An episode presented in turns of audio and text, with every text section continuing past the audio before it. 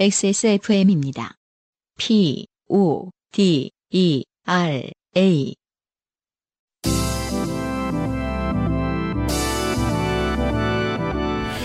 요즘은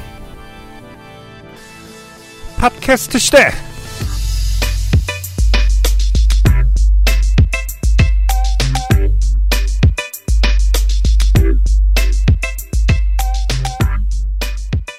지구상의 청취자 여러분, 추석 연휴 잘 보내셨습니까? 저처럼 중간중간 띄엄띄엄 일을 하시던 모든 여러분들도 최대한 시간 내서 좀 쉬셨길 바랍니다. XSFM의 요즘은 팟캐스트 시대 382번째 순서입니다. XSF 유현수의 책임 프로듀서고요. 어, 안승준 군이 앉아 계신데요. 네, 반갑습니다. 네, 어, 두 가지 역할 한꺼번에 수행하느라 좀 바빠요. 네네. 네, 바깥에는 곤충 박사님이 앉아 계시고요. 아마 제 기억하기로는 작년 10월 달이었었던 것 같아요. 네, 음. 계절 변환이 한번 그러게요. 저 일- 자주 못 봐요. 저는 그리고 또 이제 제 자전, 기준으로. 네, 그래서 작년에도 딱 가을이 이제 자전거를 타고 긴 여행을 떠나기가 좋은 날씨여서 같이 올수 있었다. 음, 그렇죠. 하는 말씀을 드렸던 기억이 나는데, 어, 역시 똑같이 날씨가 좋기 때문에, 네. 음, 어, 같이 왔습니다. 네. 하지만, 어, 1년 늙은 박사님이 오셨고요. 그렇죠. 1년 더 나이를 먹은 박사님은 1년 더 나이를 먹은 티가 나죠. 그렇죠. 음, 그러니까요. 어, 인터뷰를 하겠냐고 했더니, 네. 음, 딱히 할 말이 없다. 어, 저 방송 베테랑이죠. 그렇죠. 할 말이 없으니 하지 않겠다. 그렇죠. 이런 방송 그렇게 해야 됩니다.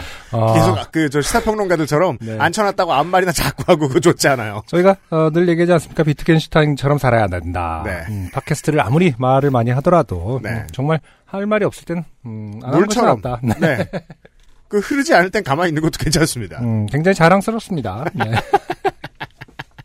아니 저저 뭐냐 아무래도 연휴는 그 부모님들이 힘들 때라 가지고 네.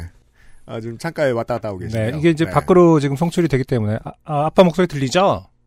밖으로 들리죠? 아, 숨었습니다. 네. 윤세민 에디터가 네. 어 우리한테 그림책이 없어가지고 음, 그 농축산인이 쓴 그렇게 치킨이 된다 책을 쥐어줬는데 음. 일단 관심이 없습니다. 그렇죠. 어, 요즘 한 살이 더 먹었기 때문에 네. 어, 이제는 또 어, 모바일 게임에 관심을 가질 아 때가 그렇죠. 됐습니다. 사실은 네, 폰을 줄 때가 됐죠. 음, 예전에 이제 뭐 공주 드레스나 이런 거에 관심이 있었을 때도 음, 좀 의외였거든요. 그런 거에 노출을 하지 않고 음. 최대한 음. 뭐 성역할이라든지 음. 혹은 뭐 이제 공주 왕자 어, 스토리텔링이라든지 음. 이런 거에 노출이 뭐 최대한 자제했었고 네. 노출된다 하더라도 좀 이렇게 좀 뭐랄까 옆에서 음, 그 성역할보다 더 나쁜 건 계급 의식을 심어주는 거죠. 그렇죠. 뭐 네. 등등해서 그런 것들에 대해서 좀 경계를 했었는데 또 처- 어, 또래 문화가 있다 보니까 네. 안 생각보다 배울 순 없어요. 제가 그래서 어릴 때 친구가 없어야 된다 주의자인데 야 그건 아니죠. 네.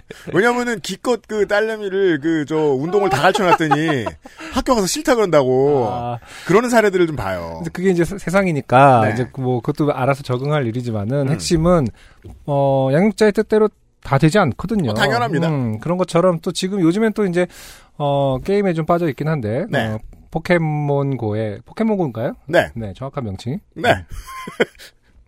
포켓몬고잖아. 포켓 포, 아니, 그, 아, 나는 하면서도 미국 말로는 Pokémon이라고 하고 그 뭐, 뭘 그 말하고 포- 싶은 거예요? 포켓이 아니잖아요. 포켓죠, 그렇죠? 포켓죠. 그러니까 네. 그걸 말하고 싶었던 거. 네. 지금 저렇게 어, 포켓몬 고를 하고 있습니다. 많이 잡으세요. 음. 네. 여기 많이 나온대요. 저런 걸 보면 진짜 악인데. 네. 자, 아무튼 아무튼 저는 어, 아주 밖에서 어, 네. 음, 우리 아빠가 일하는 곳에 와 있는 것만으로도 저는 뿌듯하네요. 전 아주 좋은 것 같아요. 네. 네. 우리가 그 저 몇 가지만 자제하면 음, 그냥 아이들이 와도 되는 직장이 되게 많은데. 그렇죠. 네. 저는 예전에도 그 처음에 창업했을 때도 네, 그 얘기를 작년에 해 주셨습니다. 음. 그러니까요. 근데 이상한 사람 보듯이 하는 거예요. 아니 오라니까. 음. 네, 좋은 일이에요. 다음 저기 볼풀장 같은 거 좀 만들고 그러, 그렇게 해 주세요. 어, 저 볼풀 볼풀. 불법이긴 한데 옥상에 잠깐 놉시다. 바람도 많이 불고 좋잖아. 아니, 저기 뭐냐. 볼풀 저기 뭐냐. 이번 여름에 그 실외기 다 다운된 거 보셨잖아요. 네. 아, 네, 그, 그렇죠. 이 옥상에 볼풀 넣으면 다 녹아서 아, 그, 왜그 젤리 이렇게 물대는 거 요즘 이번 여름에 많이 보셨죠? 아, 짤들. 네. 음. 액, 액괴. 네. 그런 것처럼 됩니다. 볼풀이 아니라 그냥 플라스틱 풀, 네. 네, 액체 풀이 될 수도 있죠. 후기도 많고 네. 사연도 많습니다. 곧 시작하죠. 자, 인생이 고달픈 세계인이 자신의 삶 속에 좋게 된 이야기를 나누는 한국어 친구입니다. 여러분은 지금 요즘은 팟캐스트 시대를 듣고 계시죠? 당신과 당신 주변 이야기를 어떤 이야기라도 주제와 분량에 관계없이 환영하겠습니다. 네. 요즘은 팟캐스트 시대 이메일 xsfm25 골뱅이 gmail.com 조땜이 묻어나는 편지 담당자 앞으로 보내주신 사연들을 저희가 모두 읽고 방송에 소개되는 사연을 주신 분들께는 커피 비노에서 더치 커피를 La Pasticceria에서 pandoro panettone 그리고 veneziana를 주식회사 빅그린에서 빅그린 anti hair loss 샴푸를 TNS에서 요즘 치약을 정치발전소에서 마키아벨리의 편지 3개월권을 그리고 XSFM이 직접 보내드리는 XSFM 관여노 티셔츠를 선물로 보내드리겠습니다. 요즘은 팟캐스트 시대는 피부의 해답을 찾다 derma cosmetic Answer 19 커피보다 편안한 커피 비노 더치 커피에서 도와주고 있습니다. XSFM입니다. 피부 진정에 도움을 주는 7가지 추출물로 만든 엔서 나인틴의 더 모이스트 센서티브 에센스. 작은 자극에도 쉽게 붉어지고 화장품 바꾸기도 쉽지 않은 당신을 위해 Answer Nineteen이 연구했습니다. 피부 자연에서 해답을 찾다. 엔서 나인틴 추석 할인 기간 중에 앤서 19 내용을 주셔서 감사합니다. 네. 후기가 엄청 많은데요. 음흠. 먼저 김진수 씨입니다. 네네. 고속버스 사연이 소개되고 나서 유형 안녕 조언대로 가족의 의미에 대해 곰곰이 생각해보니 살아오는 동안 가족들로 인해 좋게 된 일도 제가 가족들을 좋게 돼, 좋게 만든 일도 하나 둘씩 떠올라서 갑작스레 써서 보낸 사연이 또다시 당첨돼서 놀랐습니다. 네. 음, 그 꼭 그 사연을 안 쓰셨다니까요. 청취자 여러분들도 생각해 보면 가족 사이에 있던 일들을 너무 당연하게 생각하거나 쉽게 잊어버린 것들이 많을 수도 음, 있습니다. 음. 그러니까 가족들을 가족들과의 좋게 된 일이 갑자기 떠올라서 써서 보냈는데 또다시 당첨돼서 놀랐다. 이 얘기를 이제 길게 쓰신 거군요. 네. 유형의 조언대로 조만간 아버님 때문에 좋게 된 사연도 적어봐야겠네요. 아 좋습니다. 어 그 자식들이 다 그 저 아버지가 키운 사람들이기 때문에 네, 판도라의 상자를 여는 거죠. 그렇습니다. 음, 네. 이제 가부장을 해체하기 시작하면 이제 한도 끝도 없을 텐데 소송은 도와드리지 않습니다. 그 사연이 나가고 추석 때 만난 형님에게 전화를 계속 안 받은 것에 대해 물어봤습니다. 안형의 예상대로 제 번호가 찍혀서라고 하더군요. 이건 결코 제가 예상할 수 없는 분야예요. 음, 아니 그걸 그렇다고 안 받는 것도 이상한데 세월이 지나서 그걸 당당하게 말할 수 있는 것도 이상합니다. 저는 저는 이해하기 어렵습니다. 아, 그러니까요. 예. 음. 정말 제가 가끔 그런 거 되게 부럽다고 하잖아요. 자기 마음대로 해도 된다고 생각하는 사람들. 네. 어, 뭐 이것도 한번 사기를 쳐볼까? 뭐 이렇게 하는 그런 것들. 그러니까 어떤 형제들에게는 그런 것이 자주 보입니다. 어. 세상에서 뭐든지 마음대로 할 수 있는 존재? 내 동생. 뭐 약간 이런 거 있잖아요. 아 신기해요. 어. 예. 어, 안 그래도 정신없고 짜증나 있는 상황에서 제 전화를 받으면 욕을 할 것 같아서 일단 무시했다고 합니다. 나중에 아버님 전화를 받은 것은 거의 도착 즈음이기도 했고 평소 아버님 성격으로 미뤄보건대 전화를 씹었다가는 결혼식보다 자신의 장례식을 먼저 치를 것 같은 공포감에 반사적으로 받았다고 합니다. 아 일단 형님이 투명해서 좋아요. 음, 네. 정말 좋아요? 정말 이런 투명한 사람 이렇게 어, 상대할 수 있습니까? 일단 내, 형, 내 형이 아니니까 하는 그렇지, 말이에요. 그렇죠. 방송하는 사람 특유의 무책임이죠. 그럼요. 네. 이, 제가 한번 어, 더 여쭤봐서 죄송합니다. 사실은 이제 방송에선 굳이 아, 더 여쭤. 이렇게 답해야죠. 내가 언제 좋대요? 그 좋다는 그 좋다가 아니지. 그거는 방금 UMC가 말한 거잖아요. 뭐 그래서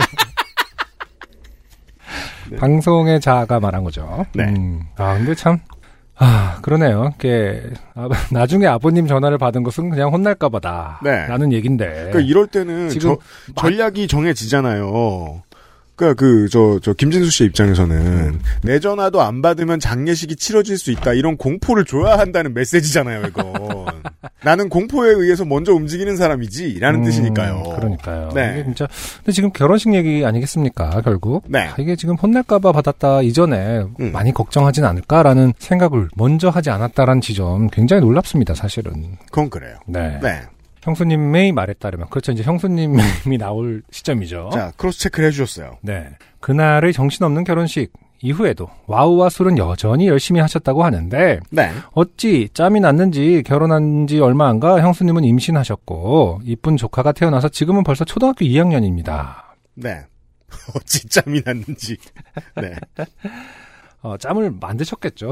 누군가가. 그, 그니까요. 예, 예, 예. 음, 술과 와우에 빠져 살아도 아빠는 되고 싶었나 봅니다. 음. 크크크. 네. 벗어나려고 그런 걸 수도 있어요.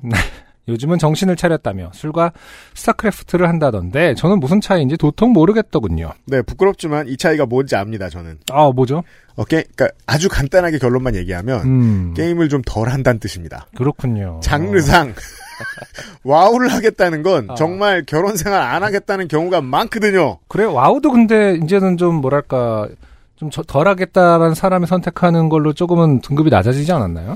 아, 이게 이제 또 트렌드가 좀 갔으니까. 그렇죠. 트렌드 입장에서는. 고인물들이 많으면 고인물의 특징이 있어요. 음, 고인물은 젊었을 때처럼 오래 하진 않습니다. 그렇군요. 다만 차이는 뭐냐면 맞아, 9시간 하던 걸 6시간 한다는 뜻이에요. 아, 이건 장르상 어쩔 수 없어요. 음. 하지만 전략 시뮬레이션 게임은 고인물들이면 그렇게까지 오래 하지도 않습니다. 네. 그러면 어쨌든 와우. 덜 한다. 어, 덜 한다. 근데 네. 이제 와우, 여, 9시간 하던 걸 6시간 하는 정도다. 음. 어, 알겠습니다. 네. 아무튼 사연을 너무 재밌게 읽어주셔서 새삼 제가 가족에게 어떤 취급을 당하고 살았는지 다시 상기하게 되었고 저희는 김진수 씨 편이에요. 네. 네. 김진수 씨 편이긴 한데 왜 이렇게 눈물이 나죠? 그래서 김진수 씨 편이에요. 어, 심리적으로 아주 밀착감이 아, 높아요. 밀착감이 높고 편이긴 한데 뭐 해결책을 제시하기보다는 그냥 우리가 같이 당한 기분이에요. 아, 새끼 뭐 약간 이런 느낌 있잖아요. 네. 사연이 뭐 복수해 뭐 이런 게 아니라 아 약간 이런 느낌. 그렇죠. 사연이 소개될 때마다 심리적 거리감이 멀어지는 건 어쩔 수 없더군요. 네. 30년 가까이 세탁소를 하신 아버님 덕 때문에 좋게 된 사연이 한두 개가 아닌데 조만간 정리해서 메일 보내도록 하겠습니다. 어, 저하고 어, 뭐 거의 인생. 경험이 겹치네요. 이- 그러니까 더 뭔가. 자, 이게 또 이 사연이 나오면은 UMC가 공감할 수 있는 그 어떤, 뭐랄까, 종특이 있는지 좀. 궁금하네요. 저는 아무 말도 세탁소 못할지도 몰라요. 아, 이러고 계속. 쳐다봤더니 울고 있다. 네. 뭐. 요즘 아침 저녁으로 제법 쌀쌀한데 안녕 유형 건강 유의하시고 항상 좋은 방송 감사드립니다. 이만 후기 줄이겠습니다. 네. 네. 후기가 길댔죠. 빠염이라고 써 있습니다. 마지막에. 빠염. 음, 언젠가부터 이제 이만 총총 뭐 총총 이후로 빠염이 다시 어, 새로운 그을 쓰고 계십니다. 예, 감사합니다. 만들고 있습니다. 빠염을 안 쓸 분이 있죠. 제가 좀 모니터를 잘 해봐야겠어요. 네. 요즘에 사실 요파시 모니터를 해본 지가 좀 오래되긴 했는데 음. 지금 제가 잘 모르거든요. 윤세미네이터가 얼마나 빠염을 자주 넣고 있는지를. 아, 네. 등장할 때마다 놓죠, 거의. 음. 어, 0.75에 한 번 정도. 아니 뭐 모니터 해보십니까? 네. 퇴근할 때 듣죠. 기호학 배울 때 그런 얘기 하잖아요. 뭐요? 영상이랑 그 음. 코카콜라 사진을 이렇게 프레임 안에 집어넣으면 하나씩 사람들이 기억한다. 기억하고 나중에 영화가 끝나면 목이 마른다 뭐 이런 거 사실인지 모르겠습니다만 아, 방송을 듣고 나면 빠염을 하고 싶다. 음, 이런 계속 윤세민이. 생각나게 어떻게 장치를 해놓은 거 아닙니까? 이제 편집을 에디터가 하니까 네. 제가 그런 심리적인 부분을 조종할 수 없어요, 청취자 여러분들의. 유영현 씨의 후기입니다. 여느 때처럼 UMC님과 안승준님이 출연하신 것이 모두 맞습니다. 네. 국어 교육자 대단한 칭찬입니다. 네, 유영윤 네. 씨죠. 음. 나는 오늘 정신이 없었음. 너는 오늘 뭘 했을까? 라는 문장을 쓰던 사람이 나이가 많아서 그런가 생각했던 건 옛 국어의 형태가 그러했기 때문입니다. 맞아요. 네. 음. 그땐 한국어 강사도 아니었고 그냥 그 사람의 연인이었을 뿐인데 어르신의 표기 습관은 떠오르더라고요. 아, 그건 음. 그럴 수 있습니다. 네. 그리고 그 사람이 딱히 자신의 표기 습관을 지적받지 않는 위치에서 살아왔던 것도 맞습니다. 근데 이거는 또 고려를 해봐야 될 게, 어, 늘 권력 관계에 있어 강자라는 뜻만도 아니에요. 어, 그럴 수 있죠. 그냥 권력 관계의 가장 약자라서 사람들이 다 등한시하는 경우에도 이런 실수를 저질러. 음, 예. 그저 그 진심을 담은 조언이 닿을 수 있는 곳 바깥에 존재했다는 뜻입니다. 네. 네. 그 사람이 가진 삶의 지위는 생각지 못했는데 방송을 듣다 떠올리게 되었습니다. 그리고 맞춤법을 틀렸다를 판단하기 전에 그게 오타인지 오자인지 판단하는 것은 수강생들이 쓰기 과제를 수기로 제출하던 시기를 지나 메일로 제출하기 시작한 이후 국어 강사 및 한국어 강사에게는 일상이 됐습니다. 어허. 틀린 표기가 오타로 인한 실수인지 몰라서 발생한 오류인지부터 판단하고서 첨삭을 해줘야 하거든요. 네. 그렇죠. 그래야 아, 첨삭 받은 기분이 들죠. 음흠. 제가 아무리 가혹한 꼰대라지만 애교나 오타 앞에서는 그러려니 합니다. 그렇군요. 사연에 말씀드렸던 시험은 언론사 입사 시험 형태로 치르는 게 아니라 한국어 사용 능력을 측정하는 시험으로서 언론사 입사 때 지원 자격 기준 또는 우대 사항으로서의 기능을 합니다. 언론인이 되고자 하는 사람에게 언론사 입사를 위한 필수 자격으로 요구되곤 했습니다. 그렇군요. 국어 사용자로서 문법 사용 능력과 독해 능력, 의사소통 능력 등을 시험하는데 시험이다 보니 실제 능력을 다 반영할 수는 없고 그 시험 점수가 곧 국어 사용 능력을 입증하는 건 아니겠지만 언론사 입사를 원하는 사람들은 보통 이 시험에 고득점을 합니다. 네, 그렇구나. 알고 있어요. 음. 예. 보통 이제 저 인문대 학생들이 한 3, 4학년 때부터 한국어를 다시 배운다 이런 소리를 하면서 아, 그렇군요. 예, 저 뭐냐 음, 언론고시를 준비하면서 그 도서관에 처박혀 있을 때 한국어 시험 많이 준비들 하죠. 음, 근데 그 시험의 난이도가 어느 정도인지 는 궁금하긴 하네요. 그러니까 말이에요. 음, 뭐 수능 국어 보듯이 뭔가 그런 수준의 맞춤법 인 건지. 꽤 어려운 걸로 알고 있어요. 저야 또 언론고시를 보려면은 음, 그 학부 학점이 중요한데 전 그게 안 됐기 때문에 전 뭐 생각도 안 해봤잖아요. 네. 그래서 문제도 찾아본 적이 없는데 꽤 어렵다고 들었어요.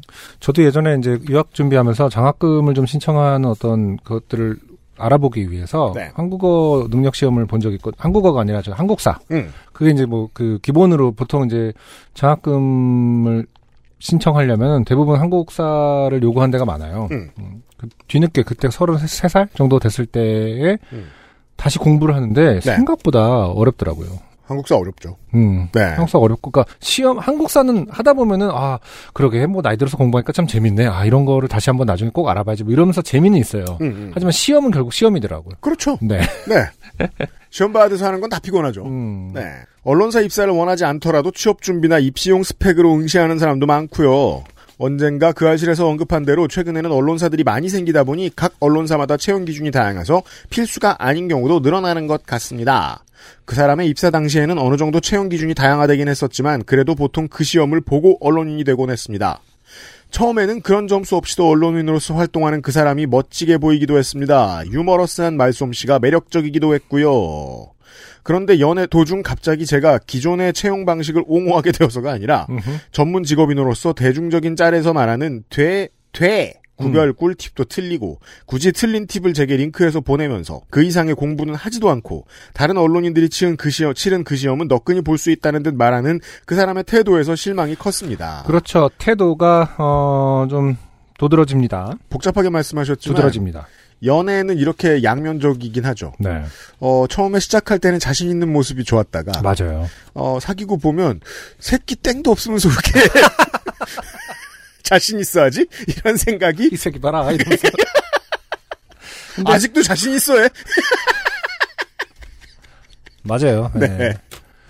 그런 건 것 같아요. 그 어떤 나이와 시대에 좋아 보이는 캐릭터가 있는 것 같고, 네. 음, 진짜 진짜 종이 양손 뒤집듯이 음. 그 시기가 지나면 그게 그렇게 오만해 보일 수도 있는 것 같아요, 사실. 네. 음, 음.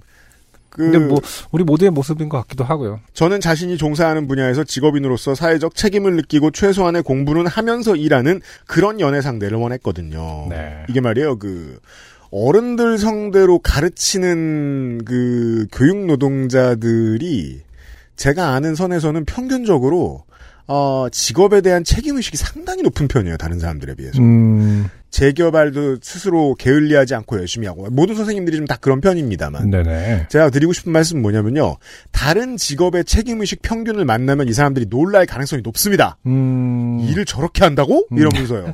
우리 흔히 이제 얘기하잖아요. 아. 대부분의 회사에 가보면 핵심 역량에 대한 문제는 가장 모른다고요. 음. 회사 사람들이. 네네. 예. 보통 그렇거든요.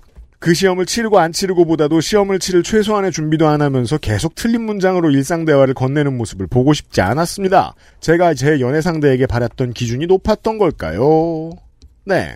상식적으로는 높지 않지만 실제로는 높다는 말씀을 제가 드린 겁니다. 네. 예. 왜냐하면 상 평균적으로 낮은 편이니까 사람들이 음, 특수하고 전문적인 분야가 아니라 일상생활에서 누굴 만나든 생각하게 되는 영역을 직업으로 삼다 보니 일상생활을 가장 많이 공유하고 싶은 연인이라는 존재에 대해 사연을 쓸 만큼의 고민이 생겼던 것 같습니다. 맞아요. 네. 저와 같은 분야에서 일하는 모든 분들이 언어 생활에서 상대방에게 늘 권위자가 되거나 가혹하진 않을 텐데 제 성격이 고루하다 보니 더 그렇겠죠. 저도 유영현 씨의 이 사연을 듣고 반성을 한 게 하나 있어요. 음, 제가 그 우리 흔히 이야기하는 고등학교, 대학교 때 내내 네. 누구 컴퓨터 고장나면 봐주는 그놈이었어요. 아 그래요.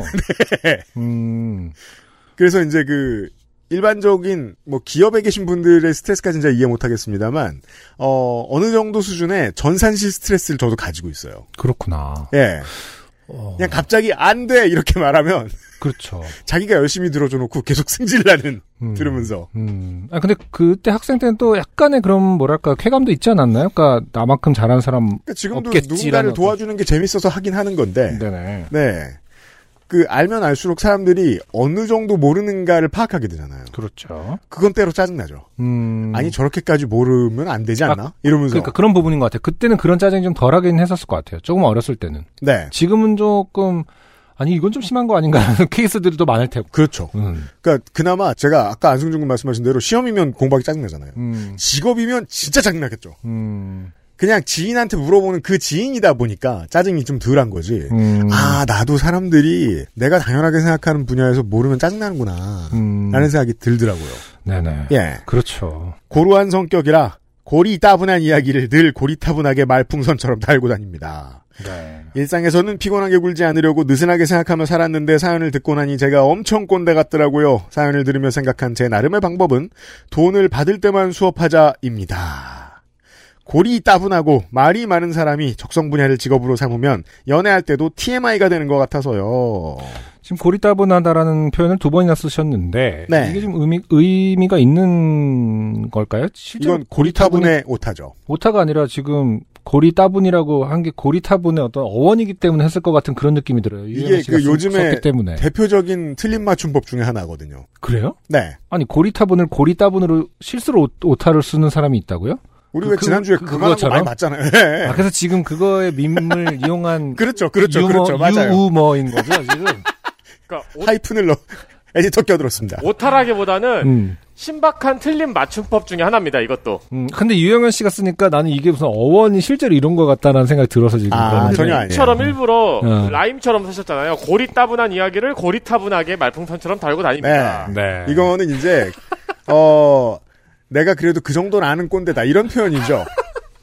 보아라 나의 유머 감각을. 보통 이제 그 그렇죠. 그런 거죠, 지금. 예, 네. 고희연을 향할 때 이제 보통 이런 언어 습관이 생기는데 하여튼 아, 이 문단 자체가 굉장히 필요 없는 문단 같아요, 지금. 그러니까 씨 사실 우리가. 뒤에도 꽤 필요 없어요. 아, 그런가.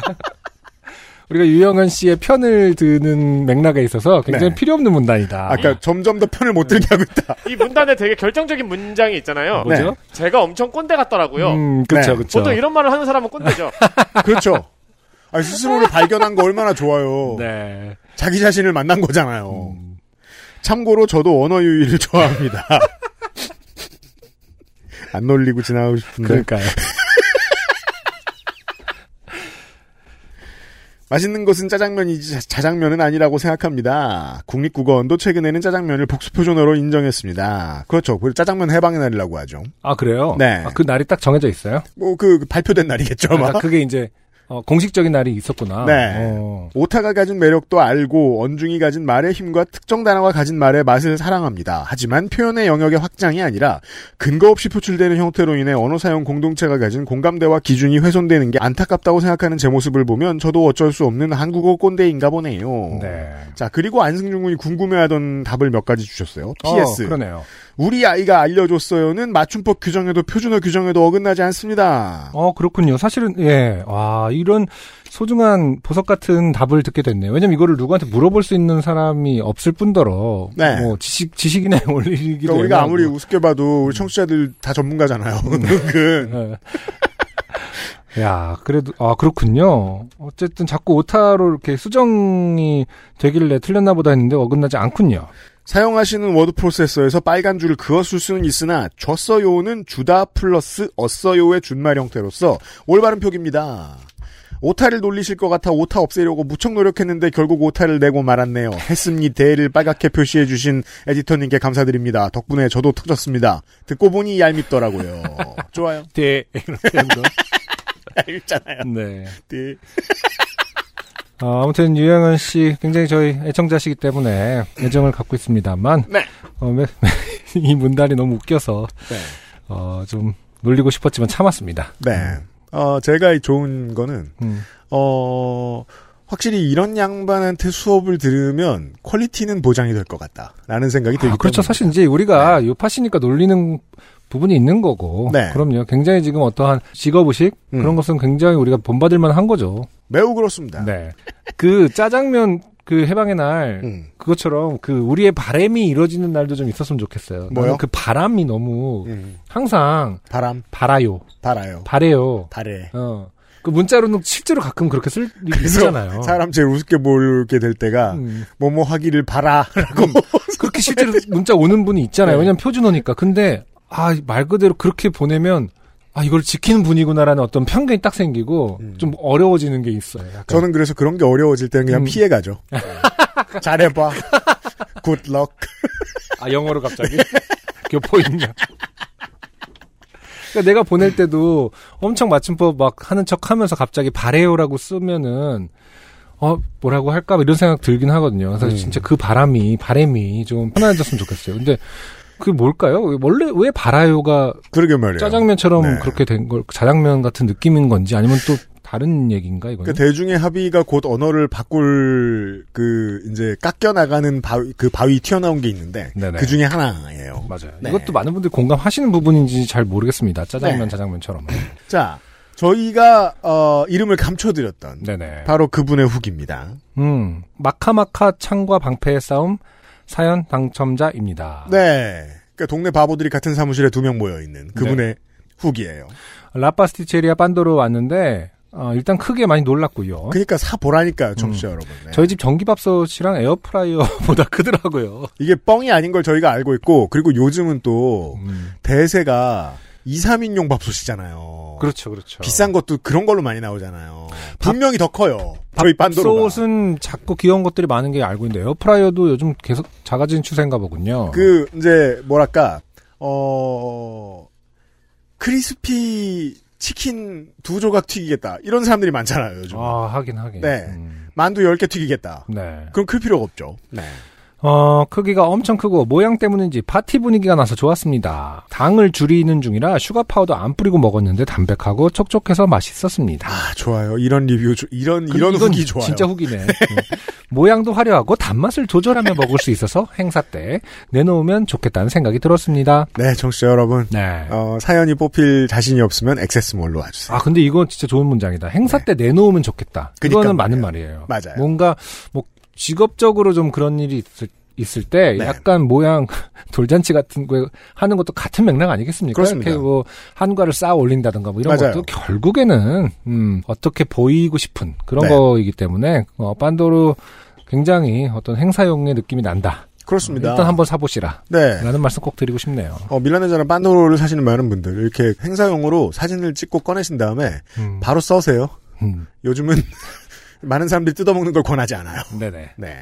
오늘의 첫 번째 사연은 최진희 씨의 사연입니다. 안녕하세요. 사연이 좀 긴 것 같아 바로 본론으로 들어가겠습니다.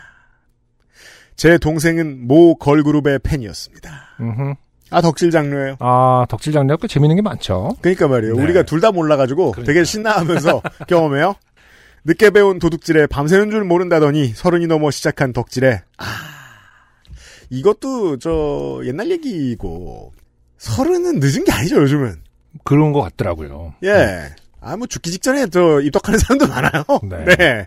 아무래도 이제 덕질이라는 거는 재정적인 지원이 좀 따라야 되는 경우가 많으니까 되게 중요한 핵심이죠, 그게. 네 그래서 서른 정도에는 굉장히 마음 놓고 덕질하시는 그런 경우가 많잖아요. 그래서 나이 좀 있으신 음. 이 덕질계를 이 돈으로 휘잡으시는 분들은 5, 60대들 많죠. 아, 특히 옛날에 이제 우리 음악할 때 보면 일본에 그런 분들이 그런 문화가 있다라는 얘기도 많이 했었었거든요. 근데 경제 원숙기에 우리도 똑같이 접어들었으니까 그렇지. 한국도 맞아 많아요 이제는. 그럴 거예요. 네. 앞으로. 옛날에 이제 밴드가 일본 진출할 때 뭐 이런 보면은 음. 굉장히 그 4, 50대 분들이 지원을 많이 해주신다고 막 그런 얘기 했었거든요. 그러니까 내가 옛날에 집을 구해놨고 그 안정적인 직장에서 계속 다니고 있는데 소비벽도 별로 없어. 음, 어디다 써야 될 거 아니에요. 그렇지, 그렇지. 네. 학생 팬들과 차별화를 두며 그래 나 돈 버는 직장인이다 라는 마인드로 온갖 굿즈, 음반, 공연 DVD, 포토북, 팬클럽 킷 등을 사 모으기 시작했습니다.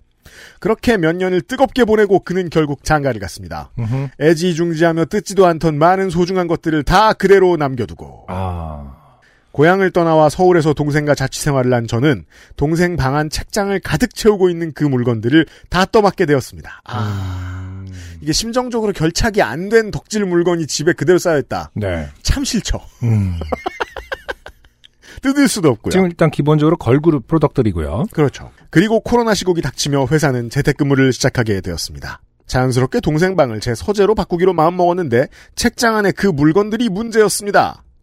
제 마음대로 처분해도 좋다는 이제는 머글이 되어버린 동생의 이야기에 아. 100리터 쓰레기 봉투에 다 넣어버릴까 했지만 그녀들의 얼굴이 커다랗게 박혀있는 그 물건을 차마 쓰레기통에 버릴 순 없었습니다. 네네. 여전히 건재한 인기를 떠올리며 판매를 생각했습니다. 알아보니 땡근마켓, 중고나라, 트위터, 중고거래 플랫폼 등 아이돌 굿즈는 번개장터라는 곳이 활성화되어 있다는 것을 알고 앱을 깔고 제가 보기에 나름 고가일 걸로 추정되고 부피를 많이 차지하는 물건들 위주로 글을 올리기 시작했습니다. 음. 빨리 처분하는 게 목적이었기에 나름 형성되어 있는 시장가를 무시하고 저렴한 가격에 판매 글을 올린 탓인지 문의가 쏟아지기 시작했습니다. 오. 그렇죠. 미개봉이니까요. 그러게요. 저는 팬이 아니었던 탓에 특정 용어들을 이해할 수 없어. 그렇죠. 막 질문들이 달릴 거 아니에요? 뭐뭐뭐인가요? 그럼 그 뭐뭐가 무슨 용어인지 그렇죠. 모를 수 있잖아요. 그럼 우리가 처음에 공구상가에 가서 느끼는 우울함이죠. 네. 다 한글로 써 있는데 알아들을 수 있는 단어가 전화번호밖에 없다. 네. 전화번호 숫자죠. 검색을 하기도 하고 때로는 동생에게 물어가며 답변을 했습니다. 이 와중에도 제 동생은 척척 대답을 당연하죠. 지가 산 건데 네. 해냈습니다. 아무리 시간이 흘러도 N년 덕질 무시 못한다는 걸 깨달았습니다. 갑자기 판매자의 마인드로 무장한 저는 밤낮을 가리지 않고 문의해오는 구매자들의 물음에 성심성의껏 답변을 하고 온갖 각도에서 사진을 찍어 보내주고 올리지 않았던 물건들 추가 설명도 하며 몇 날 며칠을 보냈습니다. 네. 그런데 구매자들과 대화를 하다 보니 조금 이상하더라고요. 분명 시작은 제가 올린 판매 물품에 대한 얘기였는데 음. 어느덧 우리 대화의 주제는 제가 가치를 모르고 거들떠 보지도 않았던 조그마한 포토카드로 바뀌어 있었습니다. 어. 포토카드. 네.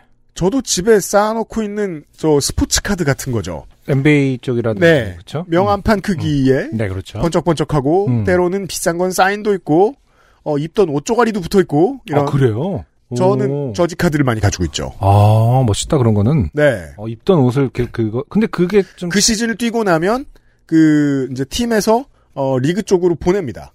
야, 진짜? 네. 그럼 리그에서 계약된 업체 쪽에 그걸 보내죠. 그러면 이제 DNA 검사해 보면 나오는 겁니까? 그 선수의 DNA가? 갑자기 다들 이게 모르는 사람들은 주라식 공원으로 가던데 덱스터가 너 덱스터한테 가면은 자신 있어?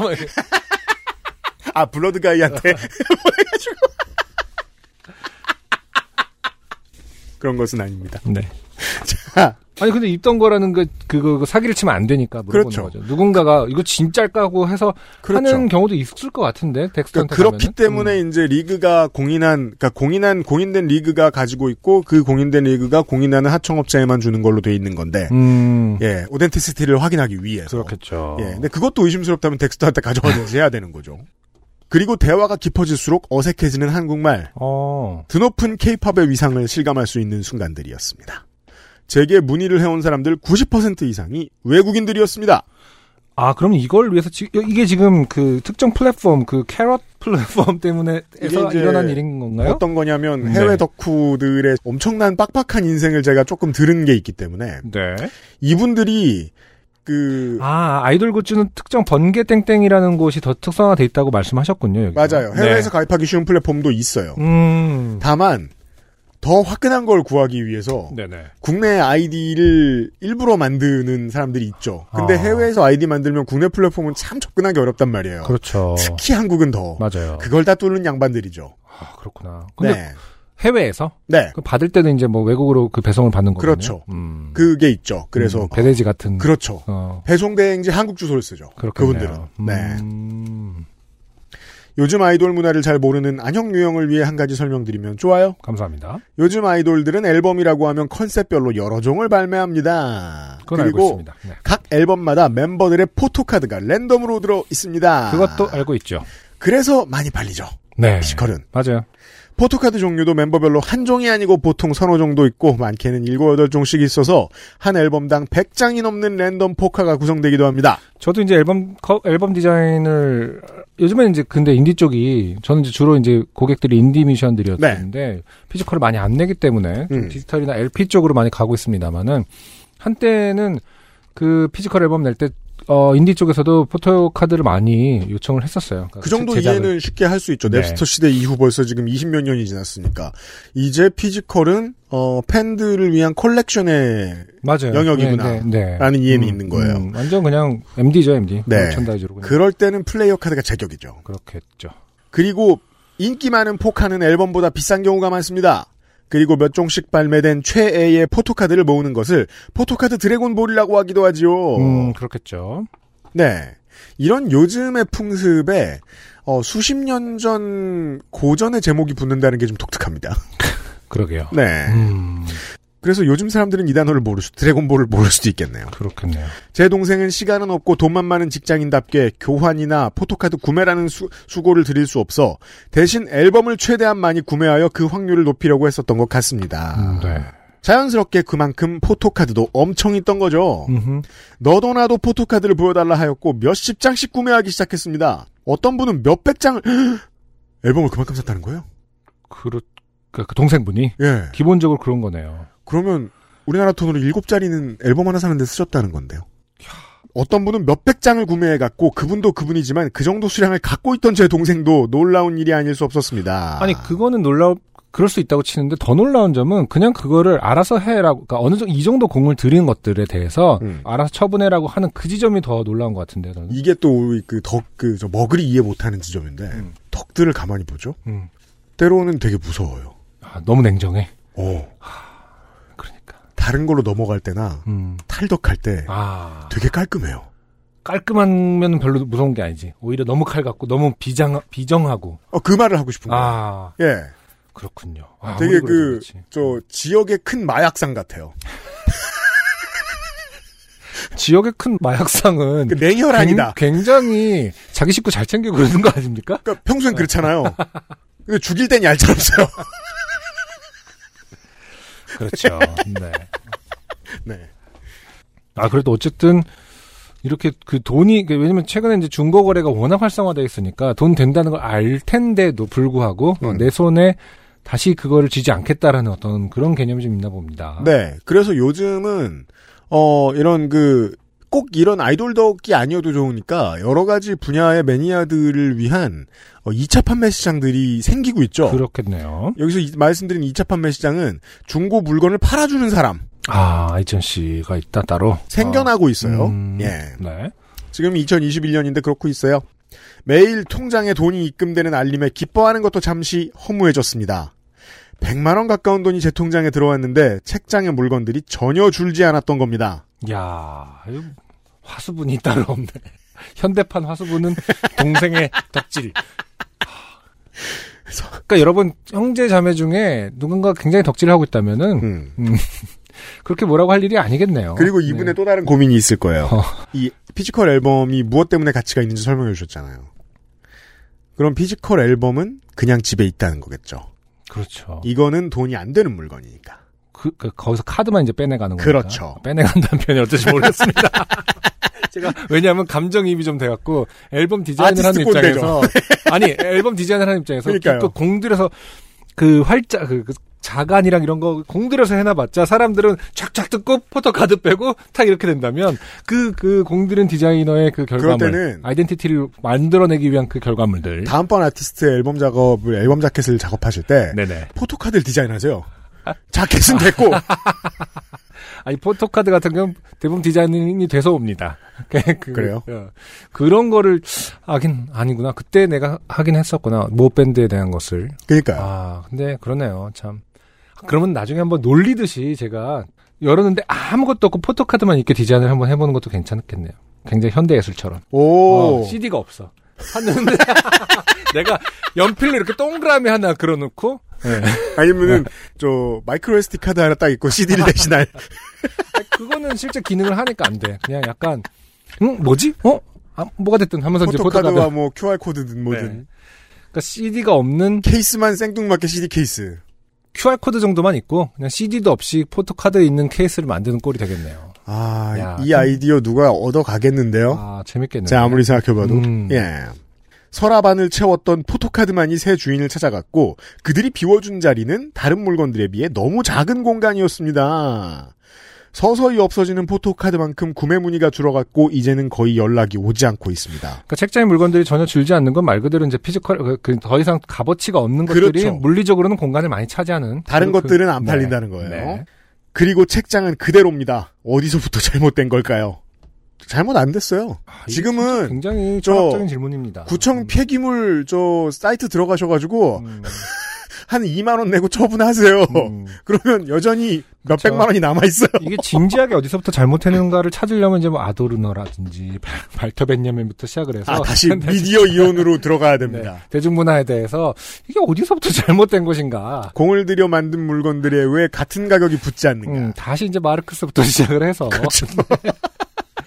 어, 하는 것이 아닌 이상은 이제 잘못된 것이라기보다는 네, 빨리빨리 처분을 하시고 네. 일단 돈이 입금됐지 않습니까? 그러니까 말이에요. 네.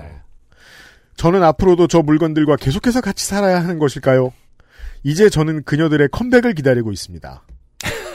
이거 왜 이렇게 썼는지 모르겠는데 네. 그냥 읽읍시다. 네. 트와이스 화이팅. 그러니까 트와이스 포토카드를 최근에 대량 처분한 사람이라고 해서 음, 뭐 마약 단속국이 잡아들이고 그러진 않잖아요. 이걸 왜 굳이 가리려고? 음, 이렇게 쓰는데 어떻게 가려져? 음. 초성만 쓰셨는데. 네. 자, 최진희 씨. 음. 고맙습니다. 트와이스 팬들 중에 어, 레어템이 필요하신 분들께서는 최진희 씨께 연락을 해보시면 그니까 말입니다. 염가에 드릴 거예요. 염가는 우리가 아까 뭐 흥정할 생각이 별로 없어요, 이 사람은. 아 그럴 수 있겠다. 네. 네. 최진희 씨께 연락 주세요. 네. XSFM입니다. 오늘 커피 드셨나요? 원두 커피 한 잔 어떠세요? 정확한 로스팅 포인트, 섬세한 grinding, 원두 그 자체부터 French press까지 모든 추출에 맞춰진 완벽한 원두. 당신의 한 잔을 위해 커피비노가 준비합니다. 가장 편한, 가장 깊은 커피비노 원두커피. 오세호 씨의 사연은 저희가 가급적 안 꺼내려고 하는 장르인데 팬데믹 이후에 아 뭐죠? 그래도 자주 오니까 음흠. 가끔씩 소개해드리는 휴가 장르입니다. 아 그렇군요. 네. 옛날 얘기예요? 안녕하세요 유형. 팬데믹 더하기 여름의 한복판에서 건강 잘 지키고 계신지요? 다행이요. 감사합니다. 저는 한나라 요파시부터 새누리 요파시까지 정주행을 마치고 새로운 업데이트를 기다리며 greatest hit로 하루하루를 버텨나가는 오세호라고 합니다. 네. 이게 어떻게 보면 새로운 어떤 그 인사 full 문장이 되겠네요. 한나라 요 파시부터를 해서 greatest hit까지 이제 마무리가 그렇죠. 굉장히 완벽한 문장으로 잘 좋아요. 완성이 돼 있습니다. 이번이 첫 번째 사연 작성입니다. 글재주가 좋은 편이 아니지만 휴가철이 나- 다가오는 이 즈음에 좋게 되었던 사연이 떠올라 몇 자 적어보겠습니다. 대부분의 이제 휴가 사연은 이제 뭐 약간 약간 뭐랄까 행오버 같은 개념들이 많은데 그런 장르들. 아, 그렇죠. 음, 네. 이건 어떤 장르인지 궁금하네요. 소셜을 쓰다 보면 몇 년 전에 올렸던 사진이나 피드가 몇 년 전 오늘이라는 알림으로 오곤 하지요. 이게 이제 늙으니까 음. 몇년 전 오늘 보는 거 되게 기분 나빠요. 어 그래요? 저는 그거 하나만 너무 좋다라고 그 얼굴 책에 그 그래요? 그런 거전늘 볼 때마다 둘 중에 하나거든요. 음. 저때 되게 싫었어. 아 진짜. 저때 되게 좋았는데 지금 뭐야?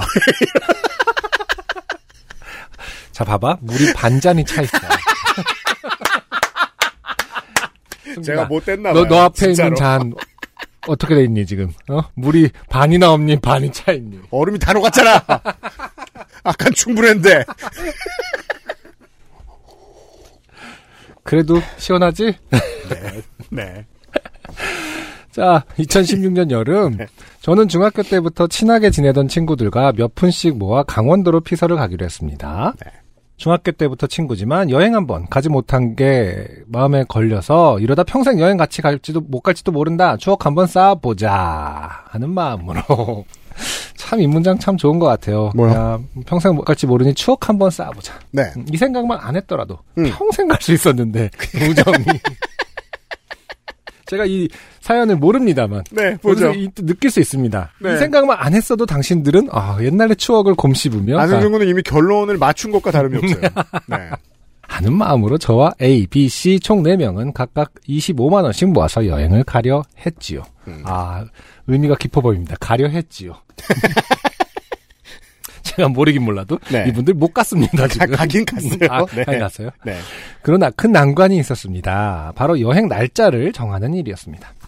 네 명의 스케줄을 조율하는 건 너무 힘이 들었습니다. 맞아요. 이 나이 들려서 이제 이런 거 어렌지 하다 보면은 음, 스케줄 조절부터 힘들죠. 그래서 시간이 짧더라도 한 명의 스케줄에 맞춰서 1박 2일로 결정한 뒤 7월 23일 양양의 하조대 해수욕장으로 해선 행선지를 정하고 펜션까지 예약을 마쳤습니다. 수도권 사람들 제일 많이 가는 곳이죠. 네. 요즘. 네. 양양이 이제 어, 굉장히 가까워졌으니까요. 양양 고속도로가. 공항이랑도 가깝고요. 음, 고속도로가 네. 뚫리기도 했고 음.